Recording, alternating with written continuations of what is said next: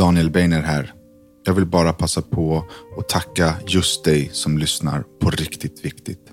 Jag är så glad och tacksam över att just du lyssnar.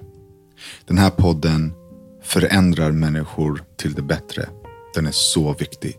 Och vill man så kan man stötta arbetet med Riktigt Viktigt genom att bli medlem på Patreon www.patreon.com riktigt viktigt.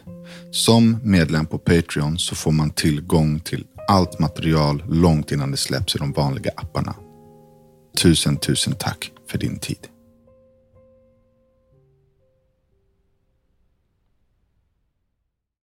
Hej och välkomna till Riktigt Viktigt. Idag har jag med mig en gäst som jag träffade för första gången åtta år sedan kanske. Sju. Sju år sedan. Hon heter Tove Oddsdotter, hon är 48 år gammal och hade sin första sorg när hon var endast fyra. Välkommen. Tack snälla, tack för att jag får vara här. Du får jättegärna vara här. Jag har ju följt dig ganska intensivt genom åren, så jag vet en hel del. Men jag tänker att du ska få liksom tala fritt om din sorg och varför du är här och hur vi tillsammans kanske kan hjälpa någon. Mm. Absolut. Ehm, vill du att jag ska börja kanske hur vi träffades? Forumet är fritt. Ja, det är bara okej. du och jag här. Men vi, börjar det, för det är flera som inte vet det. Vi, vi fick först kontakt när min son insjuknade, min son Theo insjuknade i en hjärntumör. Eh, och eh, jag hade precis i, innan dess eh, varit sugen på att göra en stor tatuering. Och eh, Theo var väldigt förtjust i tatueringar. Så vi hade följt också er serie på tv. Från, från inget till allting. Eh, så Theo var en fan av dig och Bleckan. Fina Theo. ja. Och ehm, sen så, ja, som sagt, Theo var, han var sju år när han insjuknade och ehm, tio månader senare så dog han faktiskt av samma hjärntumör. Så att vi levde mer eller mindre tio månader på sjukhuset och under den här tiden så började vi ha kontakt.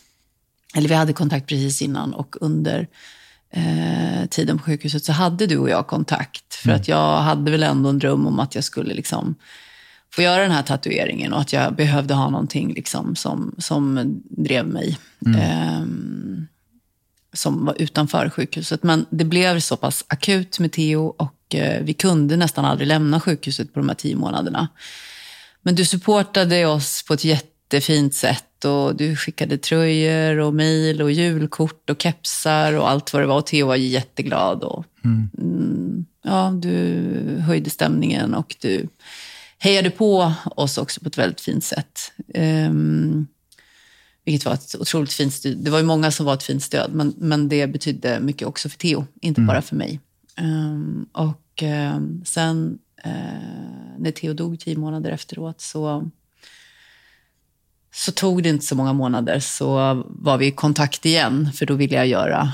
Eh, min, det var min första tatuering också, så att eh, då gjorde en av dina tatuerare Theos namn på min bröstkorg. Och det var väldigt fint. Eh, Så den har jag. Det är fortfarande min enda tatuering.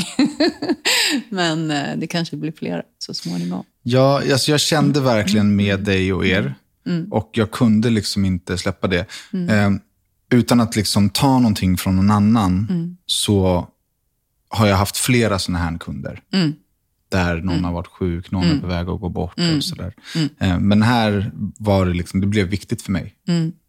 Eh, och jag kan inte riktigt förklara varför idag, utan det var bara känslan att så här, det här Men, är... ja, men det kändes verkligen. Det kändes som att du brydde dig. Det var väldigt starkt. Och, eh, ja, efter det, vi, jag, trä, jag träffade ju dig egentligen första, och det här är andra gången vi ses på riktigt. Men jag vill bara flika in, vi har ju ändå varit tajta Insta-kompisar Ja, liksom, i Skicka många filmer år. och ja. pratat. Under de här äh, sju åren så har ju jag, alltså jag har ju haft mer kontakt med dig än vad jag har haft med många av mina Ja, kompisar. nej, men vi har verkligen haft intensiv eh, eh, kontakt och delat sorg Mm. Ja, med varandra. Liksom. Verkligen. Och peppat.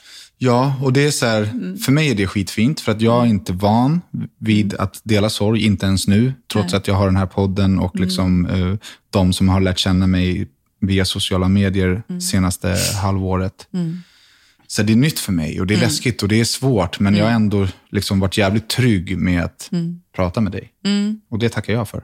Åh, tack. Tack detsamma. Det har varit väldigt tryggt att Mm. prata med dig också. Du har ju varit med från början av min stora sorg, min största sorg i livet. Mm. Och ehm, det känns fint att dela den med dig av flera anledningar. Eh, det känns ju som att jag känner dig väldigt väl på ett sätt. Samtidigt så är det ju jättemycket som att jag inte har koll på. Men du har varit väldigt öppen mot mig i din sorg, vad det är som är jobbigt. Och jag har kunnat relatera till mycket, för jag har också varit utbränd. 2010 var jag fruktansvärt utbränd, utmattningsdepression. Jag var ju väldigt deprimerad efter jag förlorade min son. Eh, och jag har känt när jag tittar på, på dina klipp, för du är ju väldigt autentisk, vilket jag älskar. Jag älskar autentiska människor och det är väldigt få som är det. Ehm, du har väldigt sunda värderingar, du är väldigt duktig på att ehm, eh, också kunna se vad du har gjort fel, att vilja ändra på det. Och det är också eh, väldigt ovanligt att säga jag hade fel, jag vill göra rätt nu. Och att jag tycker också att du är en otroligt fin förebild för män Tack snälla. och unga pojkar. För jag tror att du har en, en kund, liksom en, en skara som följer dig, som gör det för att de tycker att du är cool, ser cool ut och allting. Och Men- jag, eh, eh, jag tycker att det är fint att du lär dem. Det har jag verkligen och Mm. jag märker det ju mer jag... Så här, en av mina högsta drömmar just nu, Mm. det är att försvinna helt. Bort från Instagram, bort från internet. Mm. Bort från Sverige, vara anonym, liksom inte Mm. ha... Nej, jag förstår. Jag vill typ inte ens vara här med dig. Alltså jag, jag, jag vill verkligen vara själv, med mig själv. Eller med eh, liksom, eh, människan jag håller kär. Men jag vill... Jag, det, det är svårt att vara jag. Senaste dag så fick jag ett jätteargt ehm, DM på Instagram från en person som har delat en sorg med mig. Som har försvunnit bland mina 400-500 DMs. Jag förstår. Och det var väldigt långt. Du är också en person som kan skriva och, och liksom, eh, eh, prata väldigt länge.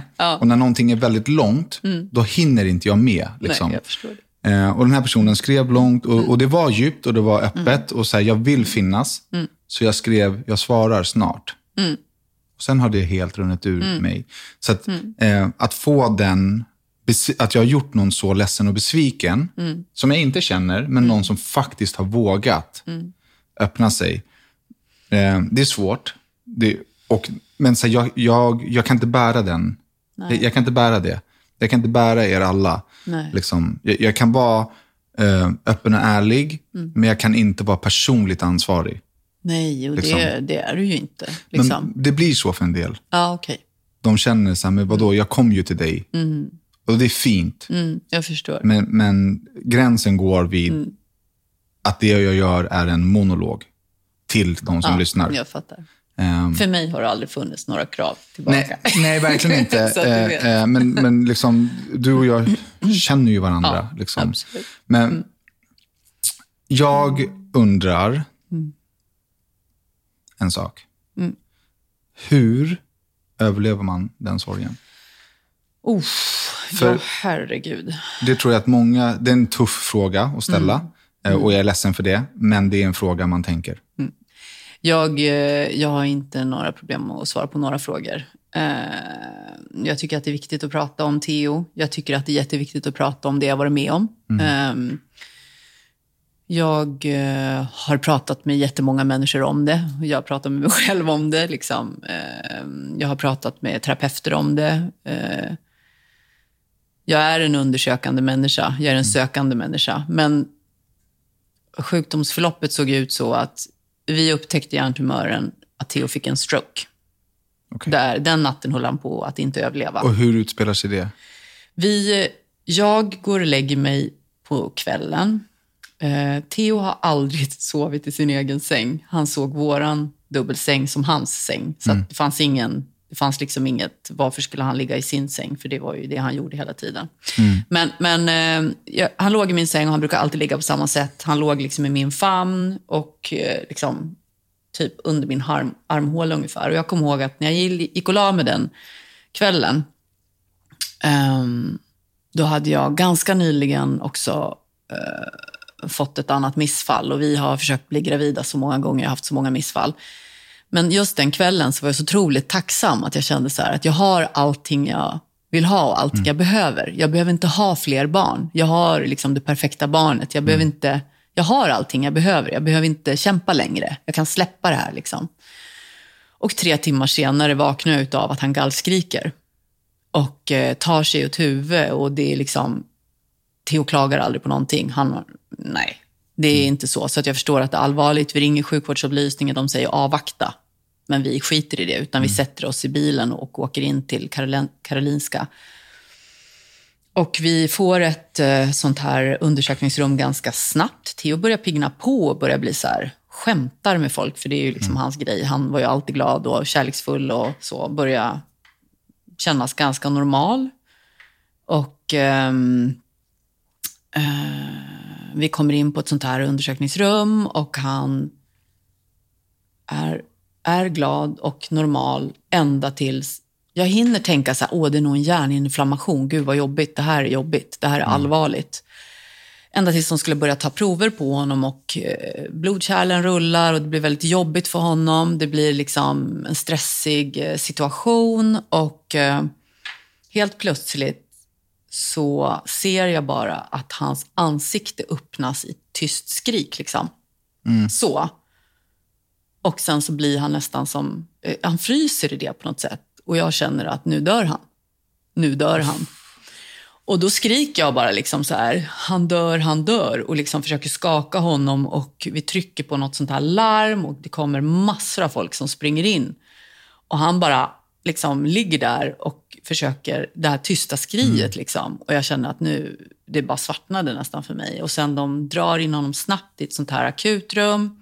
De skjutsar in honom i en sån här stor eh, eh, röntgen, en scanner, en sånt rör. Och det står liksom en 8-10 pers i det här rummet bakom glaset och jag står i en sånt här blyförkläde. Min exman Daniel gör också det. Och jag håller på Theo. Eh, han är liksom borttucknad liksom i det här. Och jag tittar mot dem i glasrutan och jag ser att någon gör så här, tar ett steg bakåt och liksom håller sig för munnen. Liksom. Och då känner jag så här, det här är inte bra. Det här är verkligen inte bra. Och jag ser hur de tittar på varann och försöker liksom så här kommunicera ordlöst. Och jag ser på dem att det här är inte bra. Mm. Och så får vi komma till ett sånt här, eh, vi får komma upp på IVA. Och de säger att han har en blödning i hjärnan.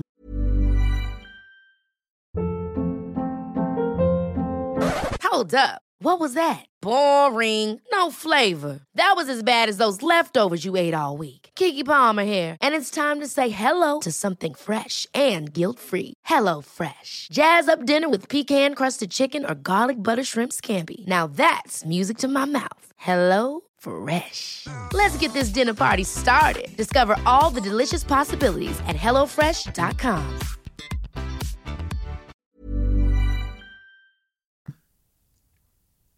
Och det var så det började.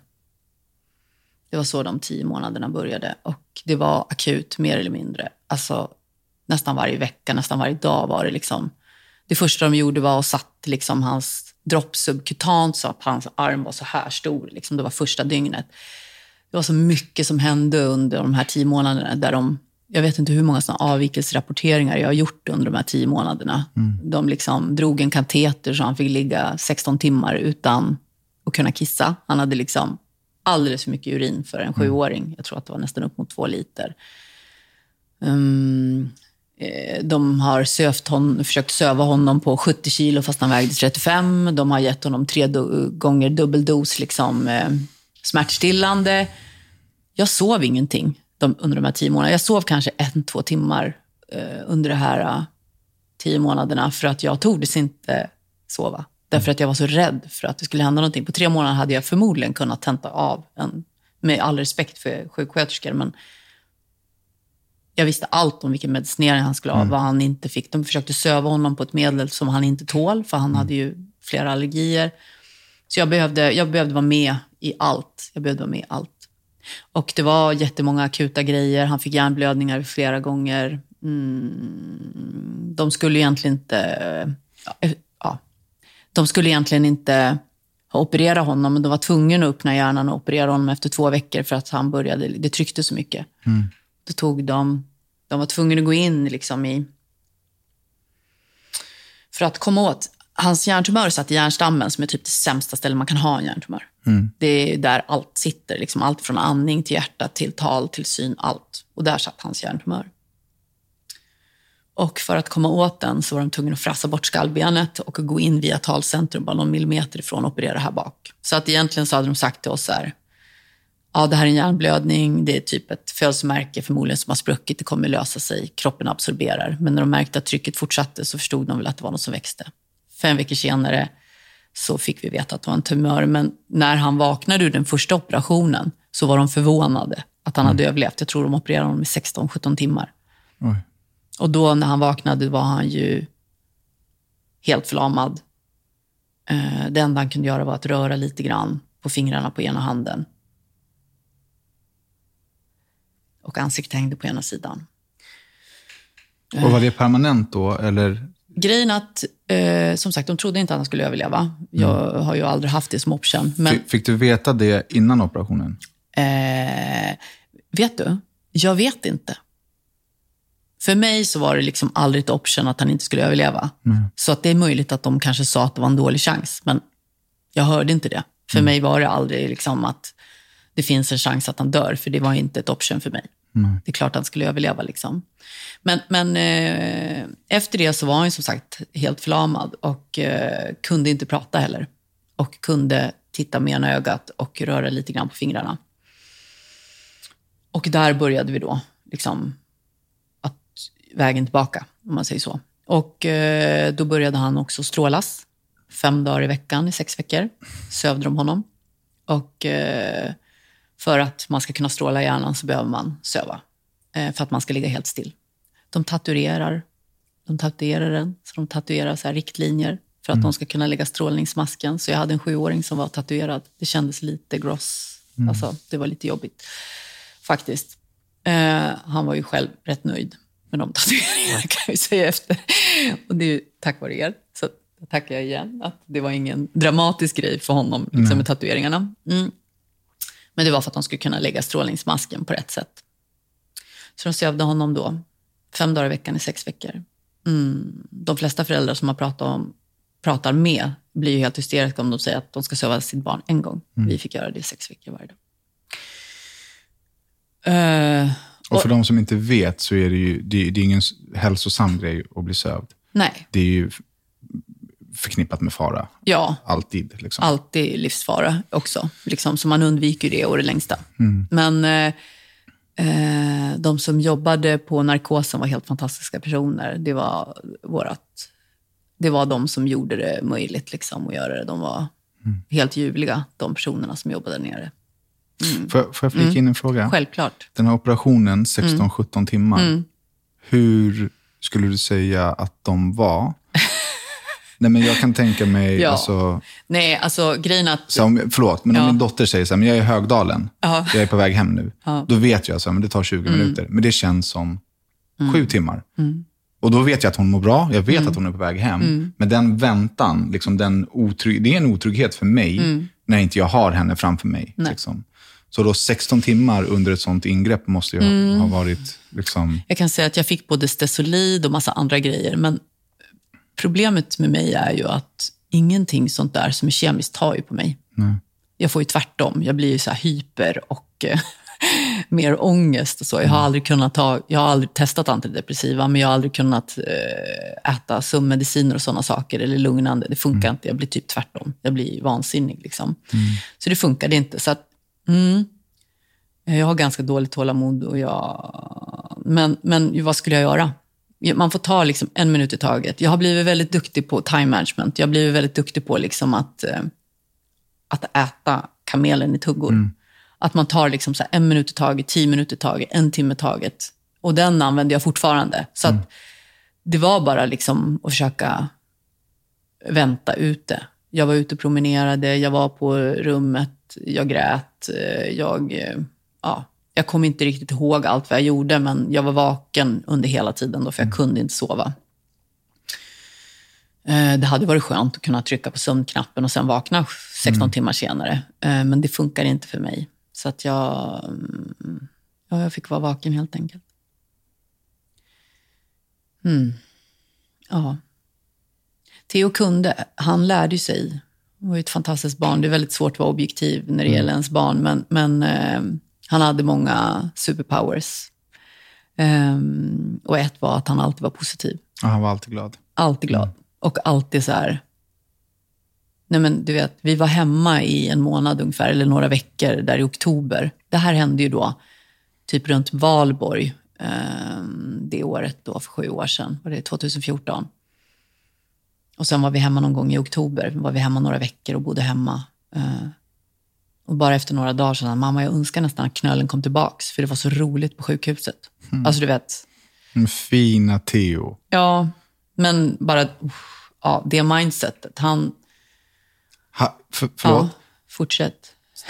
Det skulle man ju kunna tycka som skönt Ja. i det här, att han inte var rädd eller liksom, Nej. att det inte var ännu ett trauma för honom att han så här, tyckte det var kul där. nej. Ja, och vi hade ju en fantastisk uppbackning runt omkring oss. Som eh, stöttade oss från dag ett i princip. Det var... Ja, vi hade liksom inte klarat oss utan alla de här fina människorna. Eller vi hade inte klarat oss lika bra utan alla de här fina människorna. Eh, som faktiskt fanns för oss. Det jag gjorde ganska snabbt, som jag tror också har varit... ehm, som var nyckeln till att vi faktiskt fick så väldigt fint runt omkring oss, var ju att jag... Det var så mycket akut med Theo på dagtid, så att eh, jag hade den enda tiden att kommunicera på natten när han sov. Då var det oftast lite lugnare. Eh, och då så skrev jag Insta-dagbok. Jag började med att skriva mejl till allihopa och sms, men jag insåg att det här går inte. Liksom. Utan jag började skriva en Insta-dagbok. Och den var ju ett stängt konto, så att jag hade dem för familj och vänner. Sen så bjöd jag in Theos klasskompisars föräldrar, för han var ju så pass liten då, de hade inte mobil. Men, men för att det var väldigt viktigt för mig att alla hade förstahandsinformation, så att det inte blev en sån här snackis.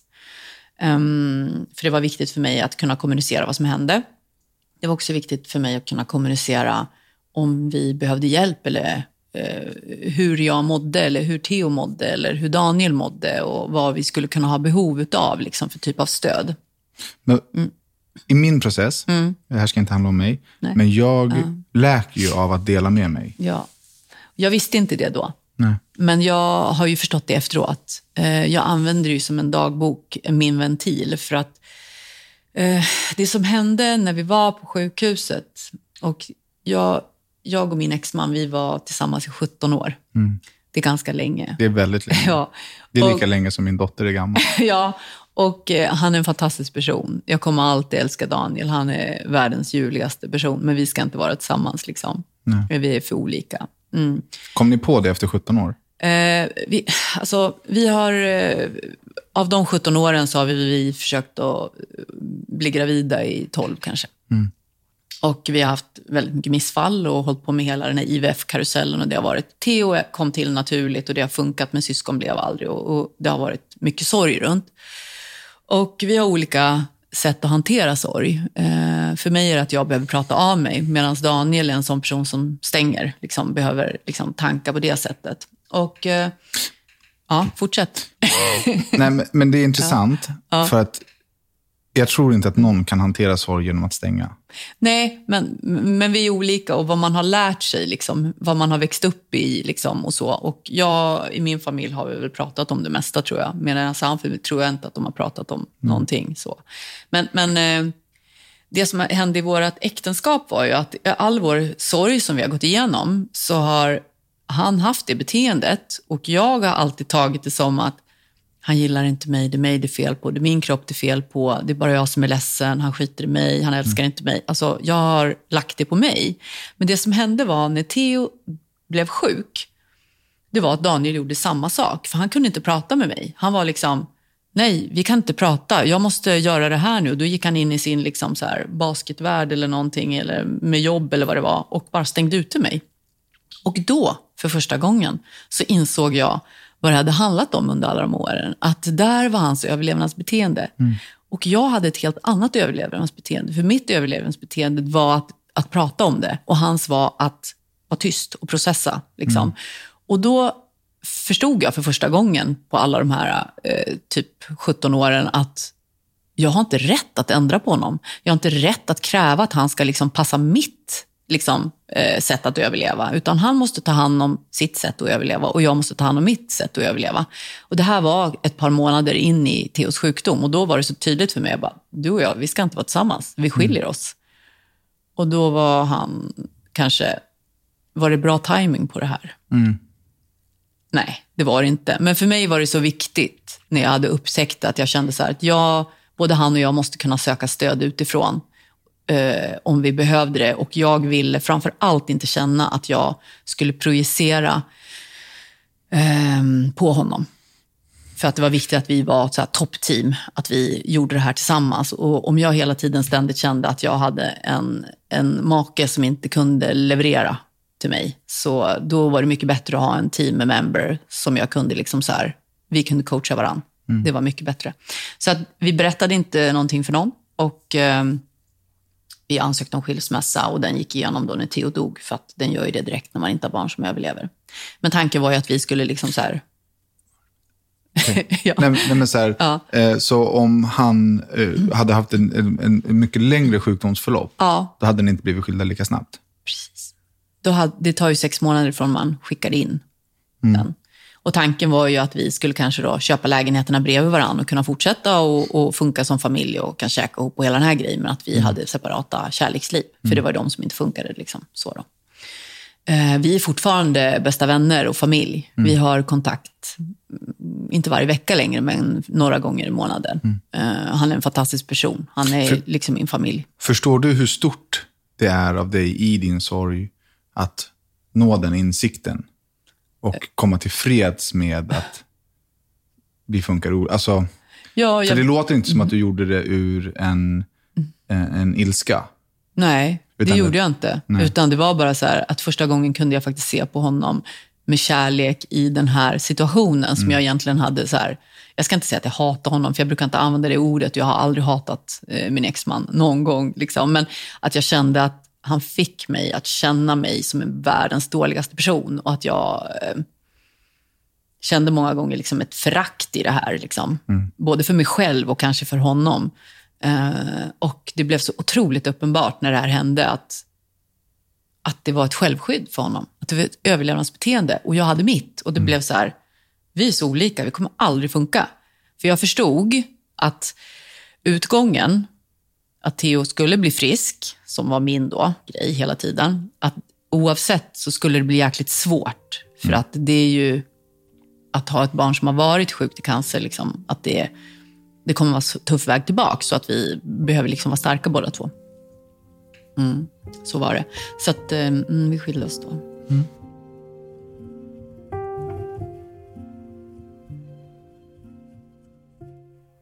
Hade Theo gått bort när ni skulle skiljas? Eh, ja, så, det var det ju. det Theo dog ju den 18 januari 2015 blir det då. Och eh, det blev väldigt, alltså att han skulle dö då, det fick vi veta typ så här tre dagar innan julafton. Då hade vi mer eller mindre så här levt på sjukhus. Vi var hemma lite grann i oktober. Eh, på den tiden så hade Theo lärt sig att börja prata igen. Han hade börjat lärt sig att gå. Eh, han var lite grann i skolan. Han kunde gå typ nästan 50 steg själv, även fast det var vingligt. Han hade en röst som inte riktigt lät som Theos röst. Håret hade börjat växa tillbaks. Han hade ju genomgått också cellgifter. Han var på cellgifter eh, under den här tiden. Han började bli lite vinglig. Ehm, De röntgade hjärnan och såg att det hade kommit in vätska, lymfvätska då. För att det blir det oftast om man plockar bort någonting i kroppen så åker ju kroppens lymfvätska dit. Den liksom fyller ut hålrummet. Och då kan man få dålig balans och så. Så då gjorde de en tumning utav den. Och då blev det lite bättre tag och sen så var det tillbaka vinglet och då skulle de göra en shuntoperation, att de sätter in ett dränage under den tiden det behövdes. Och den, Mm. Här har har jag en fråga. Sätter de då på insidan hela kroppen ner i urinblåsan?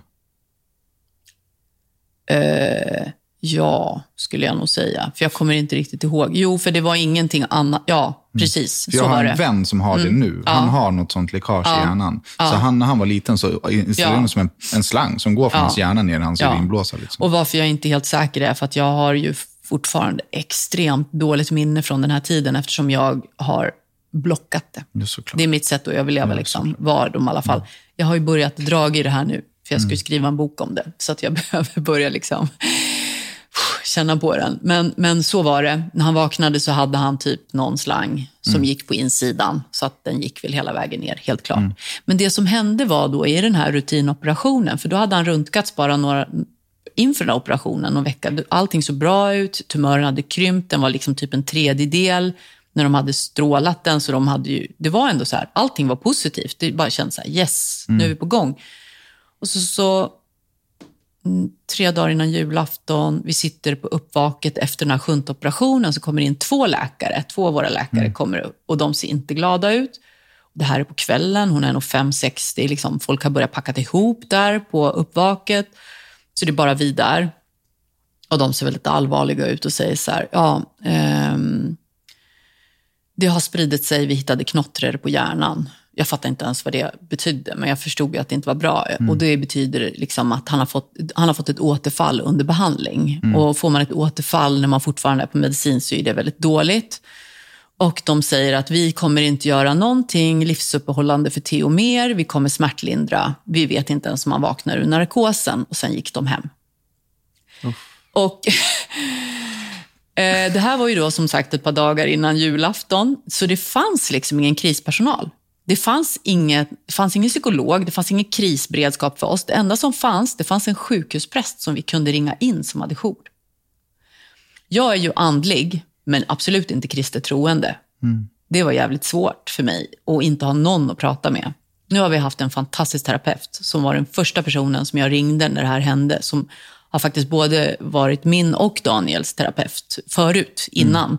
Och hon var hos oss på sjukhuset, för de kunde aldrig erbjuda oss något bra samtalsstöd. Den första personen som vi skulle prata med, hon började grina när jag och Daniel satt och pratade med henne.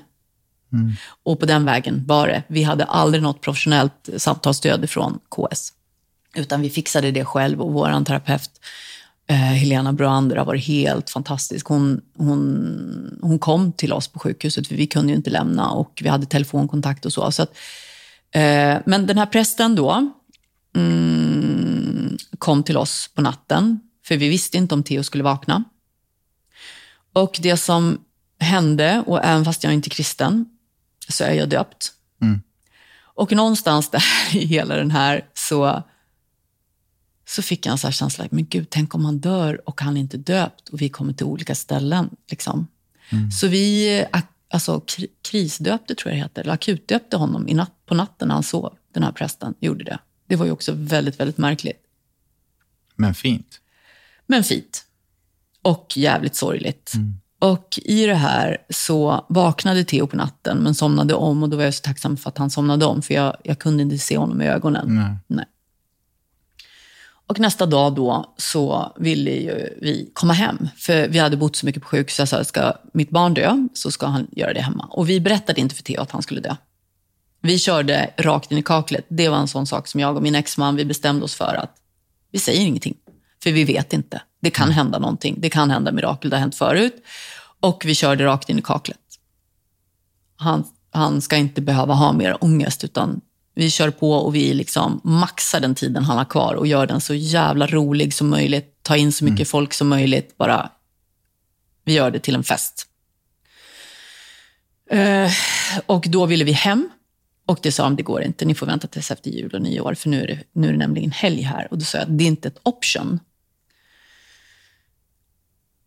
Under hela den här sjukhustiden, så jag vet inte hur många gånger jag har stått och skrikit i korridorerna på KS ehm, för att få hjälp.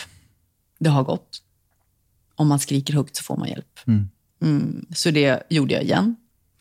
Och jag har en väldigt fin vän som hjälpte oss. Mm, så Theo fick åka ambulansen. Och vi lyckades eh, få dem att förstå att vi måste ha sjukvårdshjälp i hemmet. Så att vi fick det.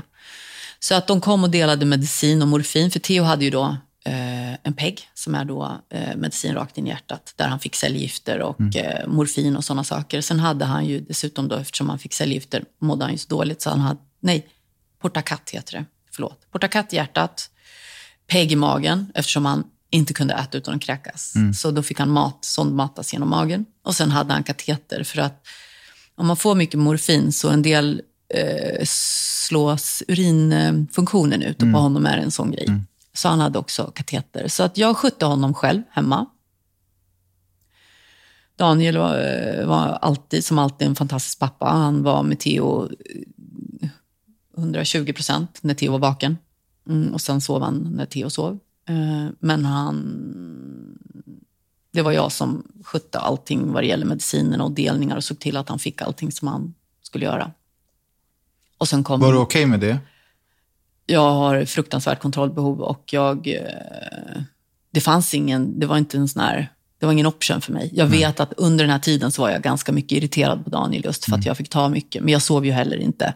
Så att jag, jag satt ju vaken. Jag såg till så att vi fick en sån här saturationsmätare hem och även en eh, sån eh, så att vi kunde kolla hjärtslag och eh, syresättning eh, på honom. För att det värsta jag skulle kunna tänka mig var att om jag somnade och missade att han dog, liksom att jag inte var där när han dog.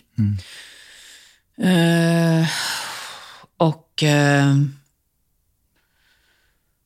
så att det, mitt liv gick ut på liksom i princip så här, se till att han fick medicin fyra gånger om dagen eller vad det var, mat, all mat han skulle ha, se till så att vi hade bra människor runt omkring oss som kunde liksom massera honom, cheer him up, liksom kompisar som kom på besök.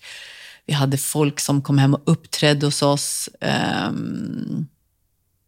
Ja, men det var liksom som en fest. Det var ju jultider, vi, såg, vi fick hjälp att fixa världens finaste stora gran, vi klädde granen. Det var en vårdhund som kom hem och fick gosa, det kom kattungar. Det var liksom, ja, men Theo tyckte att det var toppen. Liksom. Och han levde upp och blev mycket piggare eh, under den här tiden också. Ehm, det var ingen som kunde svara på hur lång tid han hade kvar. De sa så här, tre dagar, tre veckor, tre månader. We don't know. Så att vi levde varje dag som om det var den sista. Liksom. Tror du att... Jag, jag kan inte ens börja sätta mig in i den här situationen. Eh, Jag läste din synopsis till din bok igår och kom en halv sida. Och sen började jag gråta och då var jag så här, men... Eh, jag or- orkade inte det igår. Min dotter Nej. fyllde år igår och liksom, Ja. vi hade kalas här och sådär. Men jag kan inte fantisera ihop hur jag skulle hitta den här styrkan att göra det som du har gjort. Tror du att... För jag är ju en människa som, när det kommer till kritan så agerar jag. Jag blir alltid lugn i kaos. Eh, och inte liksom kaos på stan, utan så här, är det en trafikolycka? Liksom, så här, jag är där, jag vet vad jag ska göra, jag ska ringa ambulans. Alltså, du vet. Eh, tror du att det är en sån grej, att man väl hamnar där i den mest otänkbara situationen en förälder kan tänka sig, att man då får den liksom, urkraftstyrkan som förälder? Eh, jag tror eh, tyvärr inte att alla får. Bara jag och min exman, vi reagerade ju väldigt olika. Å andra sidan så tror jag att han har nog alltid känt sig väldigt trygg med att jag är en sån person som alltid går in eh, och kör liksom leverans. Eh, jag blir precis som du. Jag är den personen också. blir taktisk. Liksom. Jag blir det. Jag blir extremt taktisk. Ehm, och eh, väldigt kraftfull. Det blir jag. Och jag tror kanske att han hade fått en annan roll om han hade klivit in. Men han har också tackat mig väldigt många gånger efteråt att jag var den här personen som stod och skrek och såg till att Theo ändå liksom... För jag tror inte att han hade överlevt så länge om det inte hade varit för att vi kämpade så hårt för honom. Liksom. Men, men ja, nej, men så är det ju. Jag eh, kan nog egentligen pressa mig till vad som helst. Men kände jag. du att det var en press då? Det menar, kom det naturligt? Nej, det kom naturligt. Jag reflekterade inte ens över det. Jag kände nog mig aldrig trött. Jag kände mig fruktansvärt... Eh, eh, alltså, jag var ju helt knäckt liksom. För att på något sätt så bad jag ju om det här miraklet som skulle hända. Liksom. Och samtidigt så står jag med det här barnet som bara blir sjukare och sjukare. Liksom. Och jag märker att kroppsfunktioner börjar stänga, stänga ner. Och sista två veckorna så slutade han ju liksom prata mer eller mindre också. Och det sista han säger till mig, och vi, vi har en sån här grej i familjen, eller vi hade en grej i familjen att vi inte ljuger. Eller två grejer. Man slåss inte och man ljuger inte. Det var de två grejerna som vi var benhårda på. Och eh, så var det i vår familj. Ehm, och eh, bland det sista han säger till mig är dels att han älskar mig, vilket är väldigt fint. Och jag är väldigt glad att jag fick höra det innan han dog. Men han säger också så här, mamma, visst åker vi till Gotland i sommar?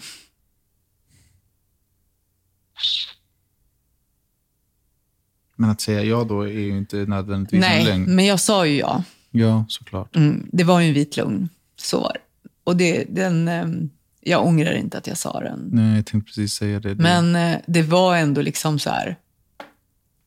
Ja, äh, den var tuff. Det var det, helt klart. Men ja, ibland måste man ljuga och jag har ju förstått det. Liksom, jag hade inte tjänat honom. Och, och det var också en sån grej att vi ville inte prata med honom om att han skulle dö. Därför att eftersom det var hjärnan som var påverkad så, um, så visste vi inte riktigt hur mycket han kunde ta in heller. Och, mycket han, och talet var ju också påverkat. Så vi ville inte dra igång den utan vi, vi körde liksom att han ska bli frisk och hela den här grejen. Men, men det som hände var ju att det blev ju inte så. Kan du idag Mm. känna att du har ljugit för honom? Eh, jag, jag, brutit, kände, liksom. jag kände, jag har förlåtit mig själv för det. Jag kände väldigt länge att jag hade väldigt mycket skuld för det. Liksom. Så var det. Men det får du inte ha. Nej, jag har inte det längre. Får- men nej. jag kan fortfarande, du ser ju att jag blir så här sorgsen och ledsen när jag pratar om det. Men, men eh, nej, det har jag inte. Jag har inte skuld för det. Jag skulle inte kunna ha gjort det annorlunda. Jag hade aldrig gjort det annorlunda i- idag heller. Eh, men eh, det känns hemskt att, att ljuga för någon som är dödssjuk, speciellt om det är ens eget barn. Så är det absolut. Men ehm, ja, han levde ju inte ens en månad efter vi fick dödsbeskedet. Och den 18 januari där på kvällen, då hade faktiskt läkarna varit hemma bara typ så här på eftermiddagen och sagt vi vet inte om det är tre månader till eller någonting. Men jag kände ju själv att det var jag har bara sett en död människa förut och det var min morfar. Jag var där när han dog. Han blev ändå så över 90 år. Liksom. Jag var inte där under dödsögonblicket, men jag satt med honom sista dygnen. Så att jag kände ändå att jag kände igen symptom. Även fast det ser annorlunda ut en, död en gammal människa dör och en, en ung människa dör. Så att jag visste inte riktigt. Men, men jag kände på mig att det var någonting och jag ringde till en kompis som, eh, som är eh, läkare och jobbar med cancerpatienter, fast vuxna. Och eh, jag tror att hon också kände på sig, för hon hade varit hos oss mer eller mindre varenda dag sista dagarna och hon sa jag kommer ikväll. Så att det var precis som att hon kände på sig. Så att det var jag och hon, ehm, Daniel och eh, en kompis som, som var där den kvällen. Och eh, vi märkte på Theo att han hade svårt liksom, att röra sig och det kognitiva funkade inte. Och jag såg också syre, syresättningen börja gå ner. Så jag satt med honom i sängen i knät och hade honom i min famn liksom så, och rörde armar och ben. För att när man rörde det så kom hjärtat igång och då, då fick han upp syret. Så vi, först, för vi förstod ju att det var åt det hållet det gick, men vi visste inte hur snabbt det skulle gå. Och jag kände bara att jag hade inte varit på toaletten på hela dagen. För jag åt ju inte, jag sov ju inte. Så att det var ju det att jag behövde inte gå på toaletten speciellt ofta. Men, men jag behövde gå på toaletten då. Och då så sa jag, jag måste gå på toaletten. Och så försökte jag liksom trockla mig ur det här sängsittandet som vi hade. Och då var det någon som sa så här, titta på fingrarna. Och då tittade jag på fingrarna. På och då var de naglarna och fingrarna var alldeles blå. Och då tittade jag på hans läppar och då var de också alldeles blå. Så då satt jag kvar. För det var då liksom, det drog igång själva dödsprocessen. Eller vad man ska, Den hade ju varit igång. Det var bara det att jag inte hade fattat. Vi hade inte fattat. Liksom. Det gick väldigt först fort till att, att han blev blå. Så jag drog upp honom liksom i min famn.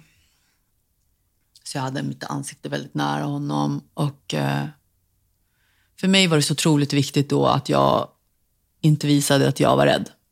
Att jag inte liksom kraschade där. Eh, att jag höll mig. För jag har försökt vara stark för honom under hela den här resan. Liksom. Och han hade ju en sån portakatt med morfin. Och vi kunde trycka på den. Eh, man kan inte ge hur mycket som helst. Men man kan ändå ge liksom i 50 minut, 10 minut eller någonting. Men jag sa att tryck Tryck så ofta du kan, hon som är läkare. För hon satt vid Theos fötter och tog puls på honom, såg till, liksom, hon kollade pulsen. Och vi hade ett litet block liksom, bredvid oss som vi kunde kommunicera, för jag ville inte prata. För att även fast han var medvetslös, mer eller mindre, han var ju borttryckt liksom, så vill jag, jag vet ju att det är så många som säger att man, man hör och kan mm. registrera även fast man sover. Liksom. Så att för mig var det så viktigt att jag höll behärskningen och att jag liksom höll honom under den här tiden. Så jag pratade lugnt till honom och jag sjöng för honom och berättade för honom hur mycket vi älskade honom, att alla var där och att vi skulle ses igen. Det här är saker som jag inte vet, men det är min tro. Att jag tror att vi ses igen. Liksom. Jag bad honom släppa taget, för han ville verkligen inte dö. Han kämpade, han kämpade som ett... Alltså han kämpade, kämpade, kämpade. Och eh, sista andetaget var det liksom åtta minuter mellan. Och jag trodde att han hade dött då, men hon sa ju liksom att han fortfarande har puls. Så att, eh, och jag var... Jag är ingen modisk person på något sätt, men jag... Eh, jag hade liksom tanken, kan jag kväva honom i kudde så det går fortare? Liksom. Även fast det är mitt barn så kände jag så här, han ska inte behöva lida. För jag såg i hans ögon att han var livrädd. Liksom. Han var livrädd, han ville inte släppa taget, han ville inte dö. Have catch yourself eating the same flavorless dinner three days in a row? Dreaming of something better? Well, hello fresh is your guilt free dream come true baby. It's me, Gigi Palmer. Let's wake up those taste buds with hot, juicy pecan crusted chicken or garlic butter shrimp scampi. Mm. Hello Fresh. Stop dreaming of all the delicious possibilities and dig in at HelloFresh.com. Let's get this dinner party started. I'm Sandra, and I'm just the professional your small business was looking for. But you didn't hire me because you didn't use LinkedIn jobs. LinkedIn has professionals you can't find anywhere else, including those who aren't actively looking for a new job but might be open to the perfect role, like me. In a given month, over 70% of LinkedIn users don't visit other leading job sites. So if you're not looking on LinkedIn, you'll miss out on great candidates like Sandra. Start hiring professionals like a professional. Post your free job on linkedin.com/people today.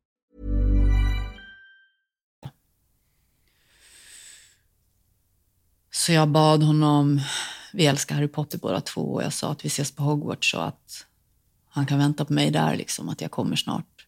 För jag var ju så övertygad om att jag också skulle dö, så direkt efteråt. Det var ju min plan. liksom. Um, så åtta timmar mellan sista andetaget, när han drog sitt sista liksom, andetag. Åtta minuter? Ja, åtta, förlåt, ja. åtta, åtta minuter, tack. Inte åtta timmar såklart.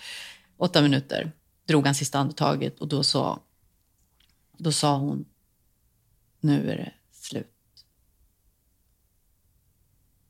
Och då brast det för mig. Då grät jag. Såklart. Då kom jag, det liksom. Ja. Jag gråter nu. Ja, ja. Nej, men då var, det, då var det jättejobbigt. Då var det fan, nej. Då hade jag en ordentlig beef med Gud, kan jag säga, länge efter det. Ja, det var min följdfråga. Om ja. du liksom har varit arg på livet, har du liksom ja, fruktansvärt arg på livet. hitta någon att skylla på? Liksom, ja, jag har, gjort, ja, jag har gjort allt det där. Um, jag har gjort allt det där. Jag, eh, för det första så var det ju så att jag hade min familj där när Theo dog. Och de plockade undan allt i medicinväg. Morfin. Mm. Vi hade ju massor av morfin hemma och sånt. Alltså jag hade ju tagit det om inte jag... Hade jag varit själv så hade jag ju varit död för länge sedan. Var det din plan? Liksom, hade du den planen? Ja, men varför skulle jag leva? Jag hade inga fler barn. Men när, när kom du fram till det? Liksom, alltså om han skulle dö så var det alltid min plan om han skulle överleva så skulle jag överleva. Om han dog så ville jag inte leva, för det fanns ju ingenting för mig liksom, kvar. Eh, och hela första året, jag kan ju skratta åt det nu, men de tog ju all medicin, så medicin var inte ett option för mig då. Och hela första året faktiskt, så det enda mitt liv gick ut på, för jag var heltidssjukskriven ett helt år. Det är väldigt vanligt när man förlorat ett barn att att man behöver vara hemma ett år för att man ska liksom genom alla du vet, så skolavslutning, midsommar, födelsedagar, julafton, höstlov, alla mm. de här grejerna för att det är otroligt traumatiskt. Man blir påmind hela tiden. Så jag var hemma och sjukskriven ett helt år och mitt, mitt liv gick ut på att titta på allting som fanns på Netflix och HBO för att distrahera mig, för att inte ta livet av mig. Eh, och planera hur det bästa sättet för mig att dö var på. Jag ville ju inte hamna på sjukhus. Jag ville inte att det skulle finnas noll chans för mig att överleva. För jag ville inte bli ett vårdpaket. För jag hade sett sämsta sidan av vården. Liksom. Så att jag ville inte hamna, så här, hoppa tunnelbanan. Alltså du vet, är det 70 procent som överlever eller någonting? Fast man blir en krymp, alltså det vill man ju inte. Eh, jag ville heller inte ta med mig någon. Så att gå utanför liksom, lastbil, nej men alltså, eller hoppa. Alltså, jag ville ju inte att någon skulle behöva ta reda på den här slemhögen som skulle bli kvar. Liksom. Så att på något sätt så ville jag ju dö på ett sätt som inte skadade någon annan så mycket. Alltså, helst inte skada dem alls, men eh, så var det. Och jag hade också en deal med mig, både min terapeut och min familj om att jag förmodligen inte kommer överleva det här och jag behövde ha deras OK på det. Och jag fick det. Hur, hur lägger man fram det? Min terapeut är ju som sagt världens mest fantastiska person och jag sa det att jag vill inte leva. Hon sa det, om du vill leva stöttar jag dig i det. Om du vill dö så kommer jag stötta dig i det. Och bara det att hon sa det gjorde ju att jag eh, kände att det var okej. Att jag var okej. Jag behövde inte känna någon skuld. Och det var lättare för mig att överleva när hon sa det.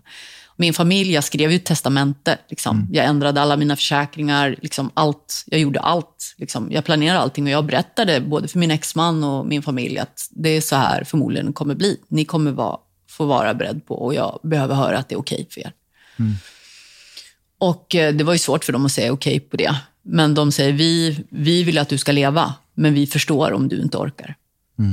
Och jag har världens mest kärleksfulla familj, så det, det var stort av dem att göra det för mig. Alltså verkligen.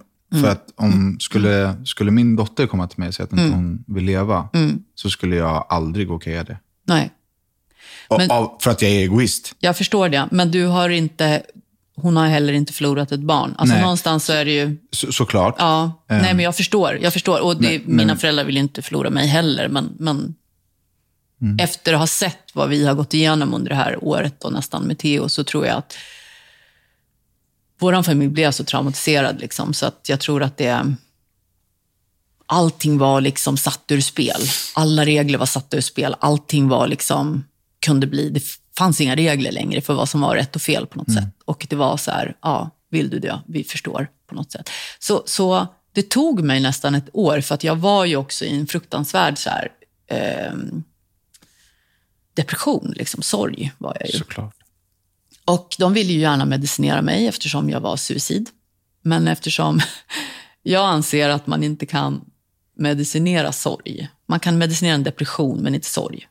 Eh, för sorg är ju liksom, det är en känsla på något sätt. Och jag ville ju känna sorg, för jag hade ju förlorat mitt barn. Liksom. Så jag ville inte det. Jag hade också en... ehm, jag har alltid haft tilltro till att min kropp vill mig väl på något sätt. Och att den... Rent krasst så är jag inte första mm, människan som har förlorat ett barn. Nej. Nej. Och någonstans så tror jag, jag hade en tro på att, eh, att kroppen och att eh, själen och att människan är utrustad för den här typen av trauma, alltså ta hand om den här trauman och man låter den få leva traumat direkt när det händer. Inte så skjuta upp sorgen eller någonting. Och jag kände så här, jag tar det här. Och för mig spelade det egentligen ingen roll om jag överlevde eller inte. Så jag dök ju in i det här och vältrade med min sorg. Mm, och precis som du sa innan, jag eh, körde the blame game, jag hade en beef med Gud, eh, jag projicerade på de kunde ta vilket annat barn som helst, jag skulle kunna döda hur många barn som helst eller vem som helst, bara jag fick tillbaka Theo. Eh, varför tog de eh, inte det där barnet? De har fyra barn, jag fick bara ett barn, jag fick kämpa som en... Alltså, jag var hemsk. Du var mänsklig. Ja, men alltså, det var inte, jag var inte stolt, jag är inte stolt på andra sidan, men, men eh, ja, jag, jag, jag verkligen körde runt där i den här centrifugen och eh, lät mig bara själv liksom sugas ner och drunkna i allt det här sorgegrejen. Jag hade ju min terapeut som jag pratade med och det var jättebra. Eh, det som är, är ju att det finns ju en situation som inte går att lösa här. Oftast har du liksom en utmattning eller någonting annat så, så har du ju ett problem som går att lösa. Jag hade ett problem som inte gick att lösa. Jag var bara tvungen att så här, deala med att försöka hantera det jag varit med om på något sätt. Men hur gjorde du då, rent konkret? Frå, från liksom... Jag antar att, Ja. att du har gått i en, en, en, en trappa Ja, av känslor. ja. Eh, jag har ju, är ju i det, inte alls i jämförelse med dig, men jag har ju också gått i en trappa nu i Ja. min sorg, där jag liksom för varje trappsteg bearbetar ja. olika saker och ehm, även, även um, självmords eh, tankar har blivit fantasier tills att det har blivit att jag projicerade det. Liksom, Jag fick aldrig intresse, men jag gick ändå ett par trappsteg i den, i den mörka liksom, stegen. Ehm, och nu har det tack och lov avtagit. Men, men det var så tydligt för mig, för jag märkte varje skillnad. Från början var det typ så här, men vad ska jag leva för? Jag Liksom. förstår. Eh, och sen är det så här, men undrar hur det känns. Liksom, Till att så här, jag skulle kunna göra det på det här sättet. Liksom. Eh, Jag hade ju verkligen en masterplan. Jag hade ju verkligen listat ut liksom minst collateral damage. Det var bara det att det hade tagit ett helt år. Jag hade börjat jobba då. Och då kände jag så här, mina arbetskompisar är världens bästa jobb. Jag älskar mitt jobb och mina kollegor är fantastiska. Jag har fantastiska vänner. Så att jag hade kommit så pass långt så att när jag äntligen hade listat ut hur jag skulle göra det så bara, jag behöver inte längre. På något sätt, vilket var bra för mig. Men för mig var eh, tri- tricket att bli hela mig från sorg var ju att jag verkligen vågade gå in i sorgen. Jag hängav mig. Jag gjorde bara det. Och jag hade liksom så perioder på tre månader som jag inte ens kom ihåg. Alltså för att jag bara låg och liksom sörjde. Sen blir det ju, sen blir ju sorg, jag vet inte hur du upplever det, men sorg är ju lite grann som, det blir som vågor. Att det så sköljer över en. Och första gångerna när de här vågorna kommer, när det har varit lite lugnare, då blir man så här, oh shit, då går man in i det här och jag blir så jävla rädd att jag inte ska flyta upp igen. Liksom. Men sen lär man sig att man flyter upp. Och sen lär man sig också att ju snabbare man bottnar, desto fortare kan man liksom sparka ifrån och flyta upp. Och, liksom att det blir, och, och till slut så blir de här vågorna mer sällan och inte heller lika djupa på något sätt, de här sorgegrejerna. Så, så man lär sig med tid att, att man får tillit till att man kommer att överleva den här. Liksom, Att den kommer gå över och att det är en fas. Jag, jag vet inte, jag tror jag har pratat med dig om förut det här med faser. Att, Verkligen. att jag började tänka på det här med livet som faser. Att det kan ju vara jävligt härliga faser i livet. Och då så här, allting är skit och jag älskar det här. Men då brukar jag faktiskt här stanna upp och säga, du det här är en fas. Max njut nu så in i helsike för att sen kommer det komma en fas som inte är så himla härlig. Och det gör ju det. Då kommer en fas som inte är så himla härlig. Men då brukar jag tänka så här, "Usch, det här är inte så himla härligt. Men det är en fas. Den kommer gå över. Det kommer bli jäkligt mycket härligare om ett tag. Och det blir ju så hela tiden. Det är så jag har liksom ehm, överlevt min, mi- mitt, mina senaste månader. För att jag hela tiden varit medveten om att det, det kommer gå över. Ja, det är det. Man kommer må bättre. Och, och liksom. läkaren har sagt 6-12 månader. Det är ganska lång tid när man är i det. Eh, men det är som du säger, det är, så här, det är dag för dag. Men tid är ju bara påhitt. Ja, eh, nej, men, nej, men, ja, men li- lite så är det. Ja. Och det är så här, jag mår mycket bättre i det här avsnittet än vad jag mod- mådde i det första avsnittet. Ehm, och det är just nu. Och jag är glad för det just nu. Eh, jag känner inte samma sorg. Jag känner sorg, men jag känner inte samma djup i sorgen. Eh, men jag gjorde precis som du, att så här, okej, jag är det här nu, jag är skitledsen.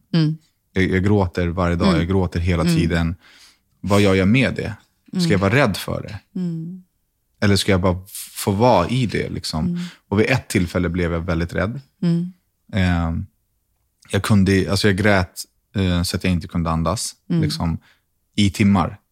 Och då, det var liksom en blandning av sorg och en... Alltså det var som att spy galla. Typ. Mm. Du vet när man liksom då kräm, krampar ur det sista, sista, sista, sista, sista. Liksom. Ehm, Det är så läkande. ja, men där Och våga fattade, göra det. Eh, där och då fattade jag inte. Nej. Eh, utan det var bara så här, det här, eh, jag klarar inte mer av det Nej. här. Liksom. Ehm, och jag ska inte eh, liksom jinxa mig själv och säga att det har vänt och att det är på väg till det bättre. Men jag har fått mer pauser i, i min sorg. Framförallt för att jag delar. Mm, precis, jag tänkte komma till det. Dels så, så om du får en sån där liksom våg igen, så vet du att du satt här och kände att jag mådde lite bättre. Och då när den kommer så kommer du kunna tänka att ah, det här är en fas, det kommer bli bättre snart. Men det är väldigt viktigt att dela. Dels att våga bottna i sorgen, att våga liksom vältra sig i den. Därför det är ju också så att... Det är så läskigt. Ja, jag vet. Men det är ändå så här, ha tilltro att kroppen liksom har möjlighet att ta hand om sorg. För att det är, alltså, du och jag är ju bara två människor av alla de som har levt. Liksom. Vi är inte de första som har sorg. All, det är jättemånga som har sorg. Sen så är det ju våran sorg och man kan inte jämföra helveten och hela den grejen. Utan sorg är ju, det är bara. Men det är ingenting som är farligt. Utan sorg ser jag det som att det är kroppens sätt också att reagera på någonting traumatiskt som den har varit med om. Och börjar man proppa in den liksom, och inte visa den eller någonting, då blir man ju sjuk liksom, på riktigt. Jag tror att det är viktigt att man, alltså, du vet, ut med skiten. För då blir det ju tomt här. Och blir det tomt inuti så kan man ju fylla på med andra tjänster. Då kan man ju fylla på med sånt som är skönare och skratt och kärlek och hela den grejen. Men du måste ju tumma den här skiten emellanåt. Och då är det jättebra att dela, eller att gråta, eller att skrika, eller att vad man nu gillar. Och liksom. för, för mig har ju träning varit en jättestor del av läkande processen. Ett tag så tränade jag liksom typ två gånger om dagen. För att jag var tvungen, för när jag fick de här ångestattackerna, liksom, när det var, då var jag tvungen bara ut, spring, spring, spring, spring, spring, liksom, eller styrketräna eller vad jag nu höll på med. Liksom, för att det var ett sätt för mig också att få du vet, så här, dopamin, serotonin, adrenalin, hela den här grejen. Liksom, cocktailen som man behöver egentligen, som man också får i, ja, i antidepressiva, men som jag inte ville ha. Då. Ehm, Våga hänge sig till sorgen, våga dela med sig om hur man mår. För att de flesta personerna runt omkring en vill ju hjälpa en. Även fast de kanske inte rent kan hjälpa en, så är det faktiskt väldigt bara skönt att, att dela bördan. Precis som man bär någonting som är jävligt tungt. Om man tar ett varsitt handtag så blir det lättare. Det är samma sak med sorg. Det låter kanske konstigt, men det är så. Eller det var så för mig i alla fall. Sen när jag höll på med det där ett tag så är det jätteviktigt att komma till så här acceptans fasen. Och acceptera att ens barn är dött, har dött. Liksom. Det är fruktansvärt. Det var ju då man började med det här liksom, blame-gamet och varför. Och, eh, ja, när man har hållit på och, och, och rodda med det där, varför just mitt barn dog och allting. Varje gång jag gick förbi en skolgård, varje gång jag gick liksom in på tunnelbanan och var en skolklass som kom. Jag letade efter Theo. Jag tyckte jag hörde honom, jag tyckte jag såg honom. Liksom. Men jag fick ju bara liksom så här, försöka backa tillbaka till mig själv och till slut så, så kom jag till en typ av en acceptans att han var död. Jag skulle inte hitta honom, han skulle inte komma tillbaka. Jag menar, jag tvättade honom själv liksom när han hade dött. Jag kopplade lös alla slangar, jag bäddade ner honom i kistan. Jag höll min hand på honom i, i bårbilen till krematoriet. Jag såg hans kista åka in i, i ugnen. Eh, jag har spridit hans aska med mina egna händer. Alltså, eh, han är död. Han kommer inte tillbaka i levande form. Liksom. Så jag visste ju det. Men att, att få liksom acceptansen ner i alla, liksom, mm, i alla lager, det tog ganska lång tid för mig. Det tog år. Ja, såklart. Typ kanske tre år för mig. Att acceptera att han faktiskt var död och inte skulle komma tillbaka. Det låter ju helt sjukt. Men det tog tre år för mig. Jag tycker inte att det låter sjukt. Nej, men som, att jag trodde att han skulle dyka upp. Det så här, på andra sidan så tänkte Jo, jag ju det sista som lämnar den är ju hoppet. Det Ja, ju- jag vet. Jag låg ju liksom, han låg ju nerbäddad i min och Daniels säng mellan oss. Daniel sov inte där då, men jag sov bredvid honom i två, två och ett halvt dygn innan de kunde ta honom till krematoriet. För jag, jag vägrade släppa honom. Liksom. Han skulle inte till liksom, något bårhus. Så jag tvättade honom och la honom med hans favoritkläder och sen låg han i sängen. Och jag låg och tittade på honom i två och ett halvt dygn och väntade på att han skulle liksom börja andas. Och han blev bara blåare och blåare. Liksom. Mm, så var det. Eh, men, men och ändå hade jag tre, det tog mig tre år att acceptera att han faktiskt var borta på riktigt. Och efter acceptansen så, så handlar det jättemycket om ett förlåtelsearbete man måste göra. Mm.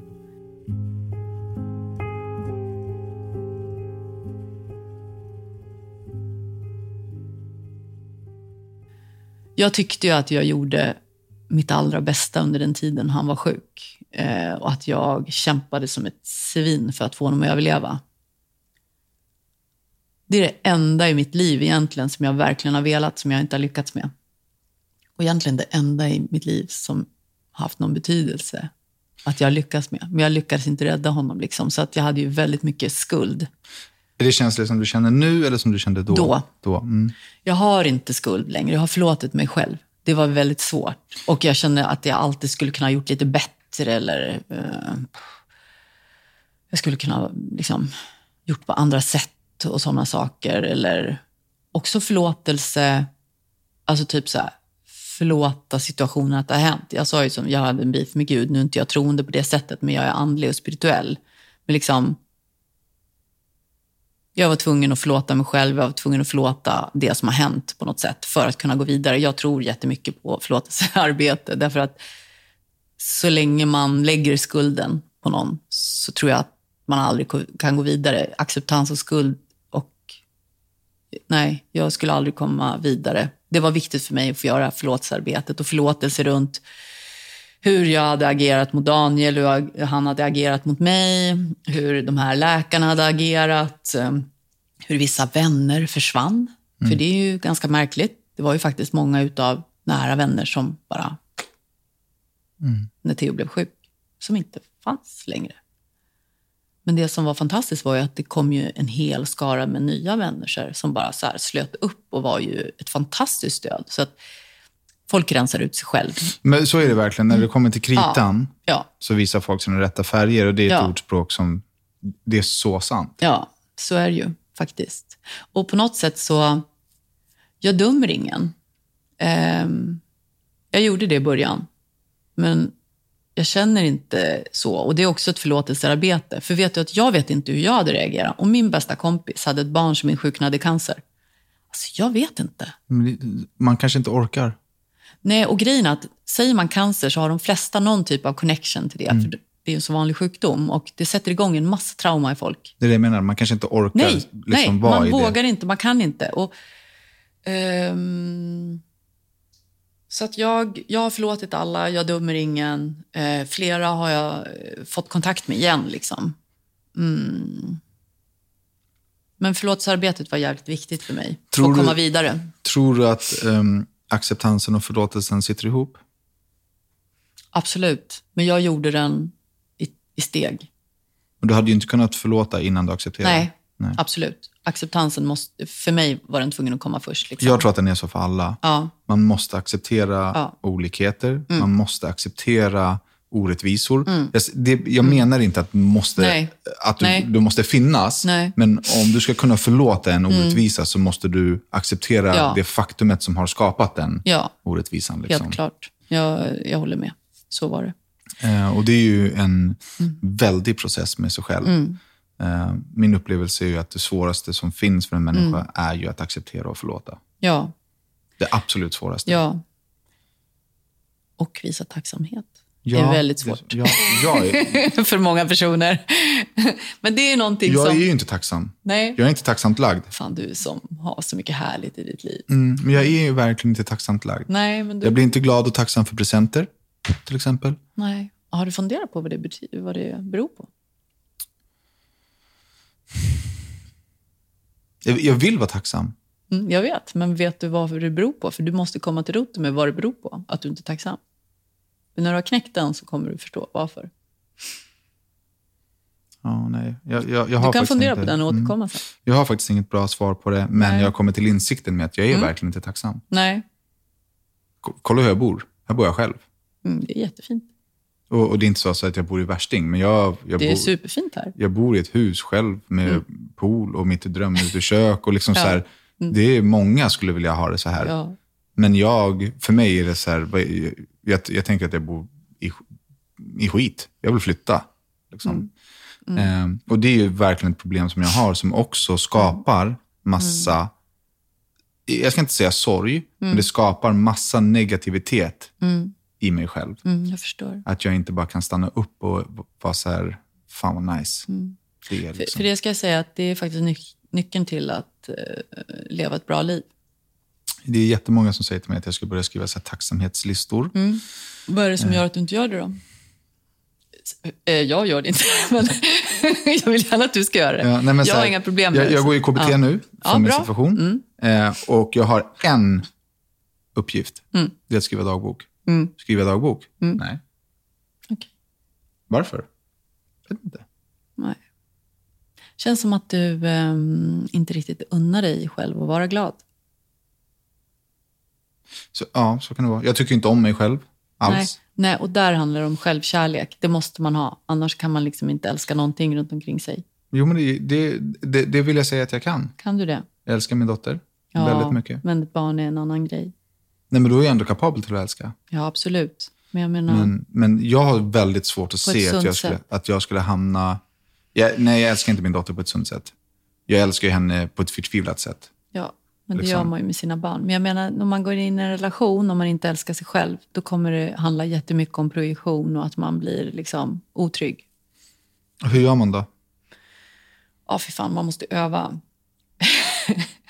Jag har som sagt en jättebra terapeut. Nej, men ehm, tacksamhet. Jag... ehm, idag så mår jag bra. Det hände någonting för mig efter eh, fyra år ungefär. Det är sex år sedan Theo dog i januari. Där på nyårsafton eh, för två år sedan ungefär, så kände jag bara så här, nej. Vill jag, liksom, vill jag att livet ska vara på det här sättet? För då kände jag så här, jag var så här deppig, eh, jag var bitter, jag hade liksom jättemycket blame game och sånt där för mig fortfarande. Även fast jag hade liksom ändå acceptans och förlåtelse, men jag kände så här, jag var ändå bitter. Jag tänkte så här, hur vill jag, när det är min, när det är min tid, man vet ju aldrig hur länge man lever. Det kan ju vara typ imorgon eller om 22 år eller 122 år. Men jag kände så här, när det är min tur att checka ut. Om jag tittade tillbaka på tiden så här, ja där dog du. Och resten av mitt liv var en transportsträcka till döden. Där jag var ganska så här deppig och eh, bitter och så sur. Är det liksom värdigt liv eller? Jag kunde ju inte svara ja på den frågan. Liksom. Så då bestämde jag mig för så här, okej, du fick inte leva, men jag fick det. Och jag kommer uppenbarligen inte dö, för att jag har ju försökt så himla många gånger, men jag har inte lyckats med det heller. Så att det måste ju finnas något syfte med att jag ska vara här. Mm. Och då var jag så här, hur vill jag att det ska vara då? Jo, men då vill jag leva för oss båda två. Jag vill följa mina drömmar, jag vill ge mig ut på äventyr, jag vill säga ja, jag vill inte säga nej. Eh, jag vill vara tacksam, jag vill älska fullt ut, jag vill älskas fullt ut. Jag vill inte vara rädd, för jag hade varit så sjukt rädd under de här tio månaderna på sjukhuset. Jag var så rädd, varenda sekund så var jag så rädd så att jag... Och ägas utav rädsla är, är för mig den värsta känslan. Att ägas utav rädsla. Så det som hände där och då, det var att jag bestämde mig för att okej, fan nu kör vi. Och för mig var det ett mindset. Jag bara switchade där och då på den nyårsafton. Jag kände så här, nej men nu är det fan bra. Jag hade fått, så, jag hade fått det så liksom långt upp. Så att jag kände att nu, det är bara jag som kan ändra. För det var ju också en sån grej, att jag väntade ju på att någon skulle komma in och liksom så vifta magic wand och allting blev bra. När jag insåg att det är bara jag som kan göra den här ändringen. Det är bara jag som kan ändra mitt liv. Jag kan få hjälp, men det är bara jag som kan göra switchen. Så jag gjorde switchen och ändrade mindset från en dag till den andra. Att jag bara, nej, det här kommer bli bra liksom. Men när du gjorde det, Mm. jag kan uppleva att jag har försökt göra det väldigt nyligen Mm. eh, i en relation. Men det är väldigt lätt att halka tillbaka. Så att det här med att det skulle vara en switch som sen är påslagen Mm. är ju snarare någon form av boomerang för mig. Mm. Jag skickar ut det och så är jag skitbra, skitbra, super, super, superbra, mindre bra, mindre bra tillbaka. Mm. Liksom. Ehm, Nej, men jag, för mig, jag är ganska enveten. Vad betyder enveten? Jag är jävligt bestämd. Envis? Envis. Mm. jag, är, jag är jätteenvis. Och det är inte så att jag inte haft dåliga dagar som det här, där jag liksom har legat och vältrat mig och tycker att livet är pest och hela den här grejen. Men jag har ju faktiskt bestämt mig och jag gjorde så att jag skrev post-its, jag satte dem på kylskåpet, typ, typ så här, följ dina drömmar, eh, eh, utmana dina rädslor, säg ja, älska, älska. Alltså jag har ju skrivit post-it. Alltså mitt kök har ju sett ut liksom så här rosa och gult. Så är det. Därför att jag behövde se det liksom framför mig. Och eh, det här med rädsla var ju en sån grej som jag... Jag måste göra allting jag är rädd för. Jag sitter ju här idag. Det här tycker jag är sjukt obehagligt. Men jag kände så här, när du frågade så bara, ja, självklart. för att jag, det första känslan var, åh gud vad läskigt. Det här kommer ju vara jättejobbigt för mig. Och då tänkte jag, ah, okej, då måste jag göra den. Och sen så ville jag göra den för att jag gillar dig också. Liksom. Utöver det självklara, Mm. att det är jobbigt att prata om det här. Har det varit jobbigt på det sättet som du trodde? Nej, Nej, det var bara en... Nej, och det är ju det att de flesta grejer, jag, jag ska inte säga för jag är inte de flesta människor, men för mig så är, jag älskar nya saker, jag tycker det är så härligt med nya saker, men min första reaktion är oftast, usch, läskigt liksom. Och, och att den här rädslegrejen, den triggar ju mina gamla trauman ifrån när jag gick korridorerna på KS och var skiträdd liksom. Jag vill inte vara där. Så att som förra sommaren, så här, jag är rädd för höjder, tycker det är läskigt att hoppa från, så här, ja men jag hoppade från sjuan. Alltså, De flesta hoppar från sjuan, tycker det är jätte, liksom, ah, det var väl ingen grej. Men för mig var det en stor grej. Och då hoppar jag inte en gång, jag hoppar tre gånger. För då har jag fan gjort det. Liksom. Behöver inte hoppa från sjuan och mer. Nu är det tian jag måste hoppa nästa år. Men någonstans så blir det Men så här. då ska du höja varje år? Nej, men någonstans så känner jag så här, ja, om det är det som krävs så kan jag väl göra det. Men, men eh, nej, men nu, just nu så är jag inte så rädd för att hoppa från höjder, så jag känner inte så här, "Usch, det där är jag rädd för, ja, men då måste jag göra det. Men jag är, in, jag är inte destruktiv på så sätt, så jag badar inte med krokodiler. Ja. Men, men många gånger när man känner en rädsla inför någonting så är det ju ganska ologiskt. Det finns liksom egentligen ingenting att vara rädd för. Sitta och prata om podd, vad kan hända? Och Som jag, Jag, jag är inte död. Nej, men som jag brukar vara tydlig med att säga, så här, det är bara du och jag här. Ja. För visst, det här spelas in, ja. Men är det här jobbigt så slänger vi det. Nej, ja, ja. Så att det är, Nej, det är bara du och jag här. Liksom. Eh, Och det tror jag är viktigt, just i poddformat Ja. Mm. som vi gör, så tror jag att det är viktigt att liksom våga, så här, men det är bara vi här. Ja. ja.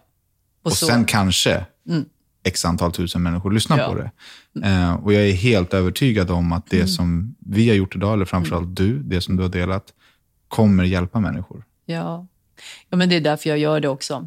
Eh, därför att det finns, det finns en väg på andra sidan. Jag säger, om jag klarar av det, nu är jag väldigt envis. Jag är en extremt stark person. Eh, det är jag. Jag är liksom en mix av så viking, highlander och jämtlänning. Jag- så hard to kill, som jag brukar säga. eh, nej, men jag, har, jag har väldigt mycket eh, levnadskraft i mig. Mycket mer än vad jag någonsin hade liksom önskat många gånger. För att jag hade så gärna velat dö så många gånger. Men det har liksom inte gått för mig. Men, men, men jag känner också samtidigt som, kan jag överleva mitt barn? Då kan alla må bra. Och jag säger inte att man ska jämföra helveten, men jag säger det att om jag kan göra det här så kan alla göra det här. Alla kan må bra. Därför det är så pass enkelt, som vi sa nu då, att våga vara ledsen. Att våga vältra sig i sorgen, att våga dela sorgen, att acceptera sorgen, att, att göra förlåtelsearbetet. Och sen komma till det här med tacksamhet. Det är superviktigt. För jag började liksom så här, jag är tacksam för min vardagslycka. Jag, är, jag tyckte det var superfint att komma hit och du har en bukett med syrianer och liljekonvaljer och doften är fantastisk. Jag får sitta här med dig eh, en sån här lång stund efter vi, vi har setts en gång tidigare. Vi har haft eh, liksom en, ett, ett samtal, ett väldigt långt samtal i sju år på sociala medier. Mm, solen lyser, det är väldigt grönt, det är otroligt vackert utomhus. Eh, jag känner min kropp, det känns lugnt och skönt, det är roligt att göra det här. Jag känner, jag känner mig tacksam över så många grejer. När man börjar tänka i de banorna så finns det så otroligt mycket i livet som man kan vara tacksam för. Jag ser dig, jag känner dig, liksom. Du är en härlig person. Jag har haft bra samtal på jobbet idag. Jag har otroligt mycket fina vänner som stöttar mig. Jag har varit hos min familj i helgen. De älskar mig. Alltså, den här listan med vad jag har i mitt liv att vara tacksam för är så otroligt lång. Mm, Och jag känner en annan sak som är viktig.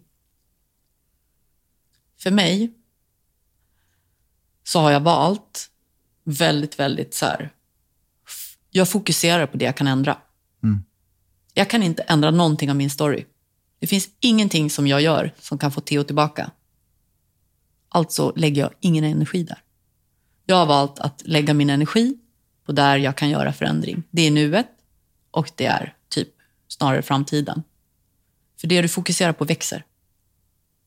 Vill jag vara i min story och fokusera på det, då växer den sorgen och allting trauma som är. Vill inte vara där. Jag växer på, eh, jag fokuserar på det som jag vill växa och det är liksom nu och framåt. Det är där jag lägger mitt fokus egentligen. Och fokuserar på tacksamhet i de här två områdena. Jag manifesterar ganska mycket och eh, liksom försöker Kommer det naturligt eller måste du liksom påminna dig själv om att säga idag ska jag vara tacksam? I början så kom det inte naturligt. För det, det är där jag är. Ja, nej, nej, fy fasen. Uh. Alltså, min terapeut var så här, Tove, liksom, men finns det någonting du är tacksam för? Eller finns det någonting du längtar efter? Jag bara, såg väl ut som en brevlåda ungefär. Så här, "Ja." Nej, men eh, då fick jag en övning som är väldigt bra övning, som du kanske ska göra. Och då så sa hon att jag skulle leta längtor. Och jag förstod inte ens vad det var för någonting. Och då sa hon så här, jo men om du... Det måste finnas någonting i livet som du tycker är så här lite härligt. Typ så här, ja men jag gillar syrendoft. Eller jag tyckte att eh, bilden på den där eh, trädgårdsmöbeln var lite härlig. Eller jag gillar att grilla en biff. Eller eh, jag tyckte att de här byxorna var väldigt snygga. Eller den här ön, grekiska ön var härlig. Jag, jag, jag fixade faktiskt en fysisk en fysisk låda, liksom, där jag samlade mina längtor, där jag tyckte att det var fint. I början, jag kan säga att den lådan var tom väldigt länge. Men jag, jag bläddrade väl i ett modemagasin, såg någon liksom, fin grej, rev ut den, stoppade ner den. Sen så var det väl liksom, någon växt som jag tyckte var väldigt fin, som jag såg så här, ja, jag skrev ner den på ett typ papper, stoppade ner. Det var någon dikt jag läste som jag tyckte var fin, stoppade ner den. Ehm, hittade en fin sten när jag var ute och gick, stoppade ner den. Det var någon höstlöv, stoppade ner det. Till slut så hade jag ju fasen en hel låda med grejer som jag faktiskt gillade. Och började så här, gud, det finns en hel låda med grejer som jag gillar.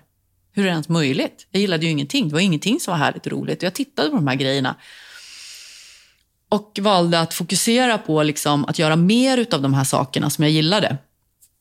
Mm, och ju mer du gör saker, för det kan ju vara så här, saker som du har gillat förut också.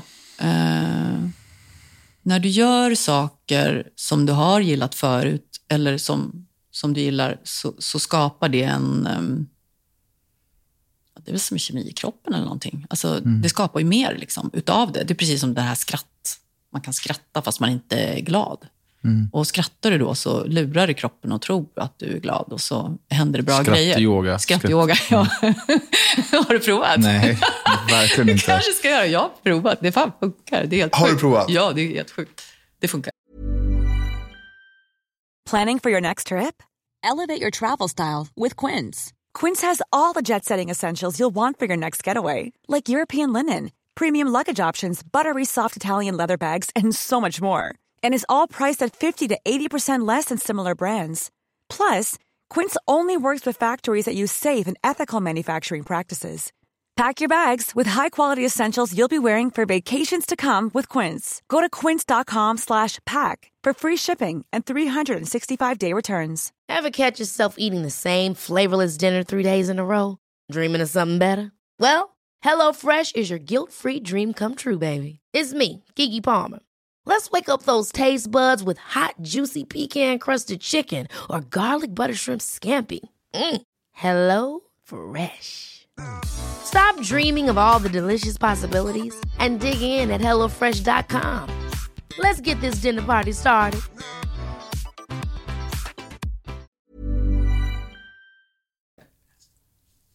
Jag vet fan. Nej, nej, men jag vet. Men du är lite skeptisk. Men det funkar faktiskt. Så göra mer saker av det som man har tyckt var kul eller som, som jag kände. Leta längtor. Jag tyckte det var en bra grej och det funkade för mig. Och jag, jag gjorde samma sak liksom på tacksamhet. Eh, det är jag tacksam för. Och det kunde ju vara liksom så här, ja, jag åt en god macka. Alltså det var ju på den nivån. Jag åt en god macka i morse. Nej, men alltså, det fanns ju ingenting jag kunde vara tacksam för i början. Det var helt vidrigt liksom. Men jag skrev också lite listor då, tacksamhetslistor. Och, och jag behövde inte göra det speciellt länge. Det är ungefär som... Jag fick också, utav samma terapeut så fick jag en sån här en meditation eh, som är, eh, den kallas för tracking och som är istället för när man får panikattacker. Jag vet inte om du har fått det, men det är extremt obehagligt. Och då fick jag betablockare utskrivet, vilket gör att det är en medicin och jag är inte kompatibel med medicin, jag tordes inte ens ta den. Och då så sa hon så här, du kan få den här meditationen istället. Det här var när jag var utbränd. Och då fick jag den här meditationen som heter tracking, som är då en kramplösande meditation. Så att man går in och liksom löser upp krampen, som då är en panikattack. Och den där kör man då kanske ett par, tre gånger varje dag i två veckors tid. Sen lär du dig tekniken. Så jag kan häva en panikattack på 30 sekunder, kanske 20 sekunder eller någonting nu. Theo körde den på sjukhuset istället för att pumpa sig full liksom, med smärtstillande och morfin och så. Så kan en sjuåring fixa det, kan ju vem som helst fixa det. Så att, Det är häftigt med meditation. ja, eh, men det är det att det är en practice. Du måste göra den, annars funkar den inte. Ja, men så är det ju. Alltså, nej, men verkligen. Jag, har, jag har gjort två stycken tre månaders program. Ja, det. När, när jag mått Ja. Mm. som sämst. Liksom. Eh, och jag har ju eh, haft extremt mycket panikångest. Mm. Mer när jag var yngre. Men jag har också lärt mig, eh, jag blir nervös när jag pratar om det, Mm. men jag har lärt mig häva det liksom, eh, väldigt bra. Har jag. Men jag, eh, Mm. Mm. jag har reflekterat nu när du har pratat, den här blombuketten som står på bordet. Jag gick en promenad med en, en superhärlig tjej i morse. Mm. Eh, och så började vi plocka blommor. Det är inte likt mig. Alls. Liksom. Eh, och så sa hon så här, hon bara, ah, nu, nu kommer jag berätta för dina killkompisar att du har plockat blommor med mig. och då var jag så här, ja men gör det. så fint. Nej, men alltså gör verkligen det. För Ja, att jag, underbart. jag står för det. Ja. Liksom. Jag tyckte att det var kul. Vi, man letade efter olika färger, Mm. olika liksom, typer av blommor och, och sådär. Eh, det, det, var, det var extremt liksom, givande. Vad roligt. Det blev också väldigt fint tycker jag. Ja, visst blev Det med väldigt fint. Och den doftar väldigt gott. Eh, så det är jag tacksam för. Och så är Mm. Bra. jag väldigt tacksam för att du har kommit hit och delat idag. Mm. Eh, jag kan inte jag, jag kan inte sätta mig in i det. Mm. Liksom, och det kanske man inte måste Nej. eh, när man lyssnar. Utan eh, vi gör de här poddarna för Mm. att det är viktigt att våga prata. Det är otroligt viktigt. Det är liksom A och O. Att, att dela det man är med om. Ja, och faktiskt fokusera på Mm. vad som är viktigt på riktigt. Helt korrekt. Tack, Tack. snälla för att jag fick Du, komma. innan vi avslutar, Mm. kan du inte eh, pitcha din bok? Just det. Jag eh, ska skriva en bok. Jag skrev ju som sagt en Insta-dagbok under Theos sjukdomstid och den kommer ligga till grund för mitt, min bok som jag eh, kommer skriva under hösten. Eh, jag har två tredjedelar av eh, finansiering klar, så jag har lite pengar kvar att samla in innan jag kan göra det. Men jag tänker att jag Hur mycket pengar är det? Eh, det är ungefär en 300 000 för jag kommer behöva vara ledig från jobbet. Mm, okej. Och men jag kan, gör det. kan vem som helst, Alla kan hjälpa till om man vill det och sponsra mig med det. och hur gör man det då? Jag kommer göra en liten insamling, eh, kanske via Facebook. Jag heter Tove Oddsdotter. Den kommer väl upp i veckan. Jag vill bara signa med det här. Jag har fått flera förlag som är intresserade av att ge ut den, men jag har bestämt mig för ett förlag, eh, förlag och jag håller på att titta över det avtalet, så jag kommer signa det i veckan.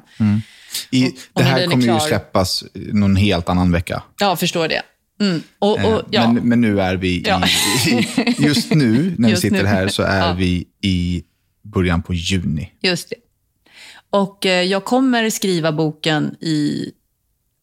mm, Jag kommer vara tjänstledig från och med oktober. Okej, så det, Och fyra, fem månader.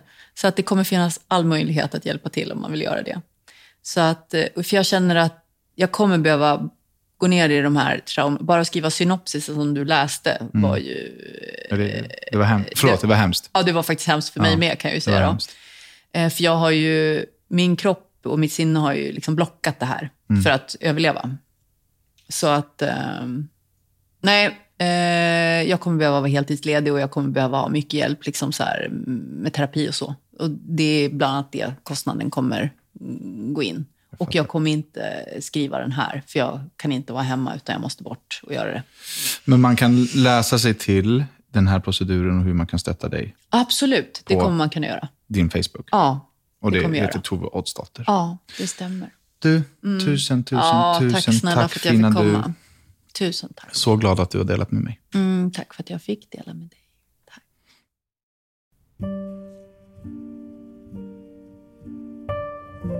Daniel Beiner här. Jag vill bara passa på att tacka just dig som lyssnar på Riktigt Viktigt. Jag är så glad och tacksam över att just du lyssnar. Den här podden förändrar människor till det bättre. Den är så viktig. Och vill man så kan man stötta arbetet med Riktigt Viktigt genom att bli medlem på Patreon. www.patreon.com riktigt viktigt. Som medlem på Patreon så får man tillgång till allt material långt innan det släpps i de vanliga apparna. Tusen, tusen tack för din tid.